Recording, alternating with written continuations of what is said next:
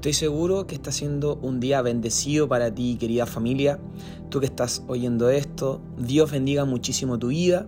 Soy Leopoldo y en esta hora quiero que tengamos un tiempo devocional juntos y que podamos seguir avanzando, seguir creciendo, que yo creo que es lo que el Señor quiere. Así que en el minuto que hayas escuchado esto, espero que haya sido eh, este siendo, o también sé que va a ser un, un momento hermoso en el cual, como te digo, juntos vamos a poder avanzar a otro nivel. Te hago una pregunta, ¿qué has hecho para pasar el frío en estos últimos días? Ay, que ha estado helado, ha hecho muchísimo frío, sobre todo después de las lluvias. Eh, se, vislumbra o podemos percibir una temporada muy helada. El invierno mismo que es eh, la temporada con más frío que nosotros podamos tener. Pero ¿qué estás haciendo hoy día para, para poder apagar un poquito el frío y, no pasar tanto frío. Yo tomo café. Tú sabes que yo soy un fanático del café, lo tomo constantemente eh, y yo creo que tú también deberías hacerlo.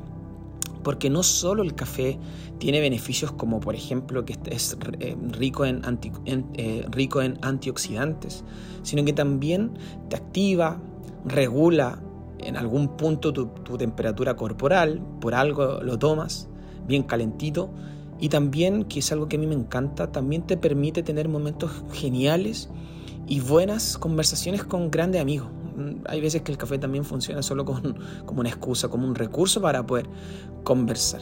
Entonces el café es genial para que este, este frío tú lo puedas afrontar de la mejor manera eh, esta temporada helada. Porque también sin café es imposible agradar a Dios. Eh, no, me parece que no es así el versículo. Por eso quiero que lo leamos juntos en Hebreos 11:6. Dice así la palabra de nuestro Señor. De hecho, sin fe es imposible agradar a Dios. Todo el que desea acercarse a Dios debe creer que Él existe y que Él recompensa a los que lo buscan con sinceridad. Me gusta mucho este verso que lo escribe un autor indeterminado. Algunos dicen que es Pablo, pero los, las personas que lo han estudiado no, no, no, se lo adjudican completamente a él, por eso es indeterminado. Y me gusta mucho estas dos palabras que, que habla acá, que sobre todo gira en torno a la fe después de haber revisado grandes vidas como la de Abraham en ese mismo capítulo, como Enoch también. Eh, por, por, todo lo que, lo que quizá hay muchas muchos personajes de la Biblia que nos han enseñado por medio de la fe, eh, y que habla de que sin fe es imposible agradar a Dios. Por eso en esta hora yo quiero animarte, quiero recordarte de que en medio de la temporada más fría, de las heladas más frías que estés viviendo, de los desafíos mayores y más grandes que puedas, puedas tú tener en tu vida, eh, que los puedas afrontar con tu fe. De esa forma te garantizo que obtendrás el éxito. Ahora la pregunta es, ¿cuál es el éxito? Agradar a Dios. Quiero recordártelo una vez más. Es algo que es una de las frases que más me gusta, que el mayor de los éxitos es agradar a Dios y agradar eh, completamente, no una parte, sino que cuando habla esa palabra de agradar en su original, de lo que nos quiso explicar los escritores eh, o este autor indeterminado, eh, tiene que ver con agradar completamente, ser complaciente.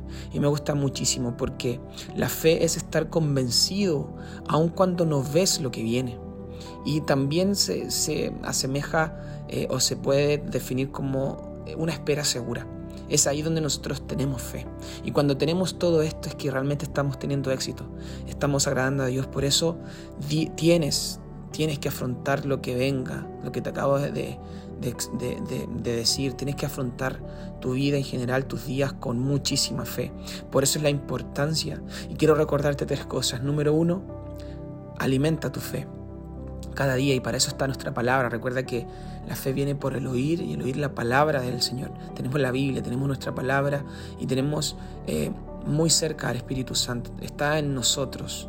Ya no está sobre nosotros, sino que lo podemos pensar es que está y mora en nosotros. Entonces podemos pensar y podemos hacer crecer nuestra fe por medio de esa relación que podamos tener con nuestro fiel amigo. Y mientras más nos relacionamos y más conocemos a nuestro fiel amigo, podemos saber lo que le agrada a Dios. Por eso alimenta tu fe. Número dos, aplica tu fe. Tiene que ser una fe dinámica, una fe activa. Por eso está el servicio, por eso está el compartir, por eso está decir esta buena noticia a la gente que te rodea y que no te lo, no te lo tienes que guardar. Y número tres, no dejes de creer. Comienza a hacer y vivir conforme a lo que Dios le agrada, conforme a la voluntad de nuestro Señor. Cuando comenzamos a vivir conforme a su voluntad, comenzamos a afrontar nuestra vida con la fe. Por eso no te puede faltar la fe, por eso cada día, cada momento, cada temporada y todos los momentos que estés pasando, tienes que afrontarlo con la fe, ¿verdad? Con la fe, desde el inicio hasta el fin del día. La fe no puede dejar de estar en tu vida porque es la forma en la cual podemos agradar a nuestro Señor y por supuesto que vamos a tener ese éxito.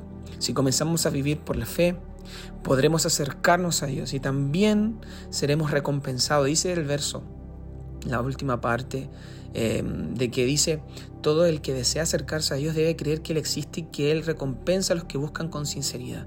Si estás yendo con sinceridad, si estás buscando, si te estás acercando al Señor, vas a ser recompensado eternamente y no olvides que el mayor de los éxitos será agradarle.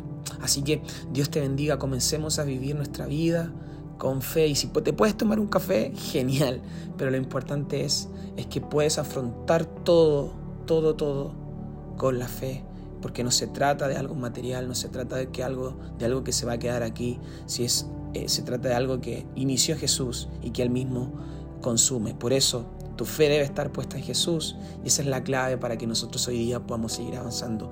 Dios te bendiga y recuerda, seguimos juntos.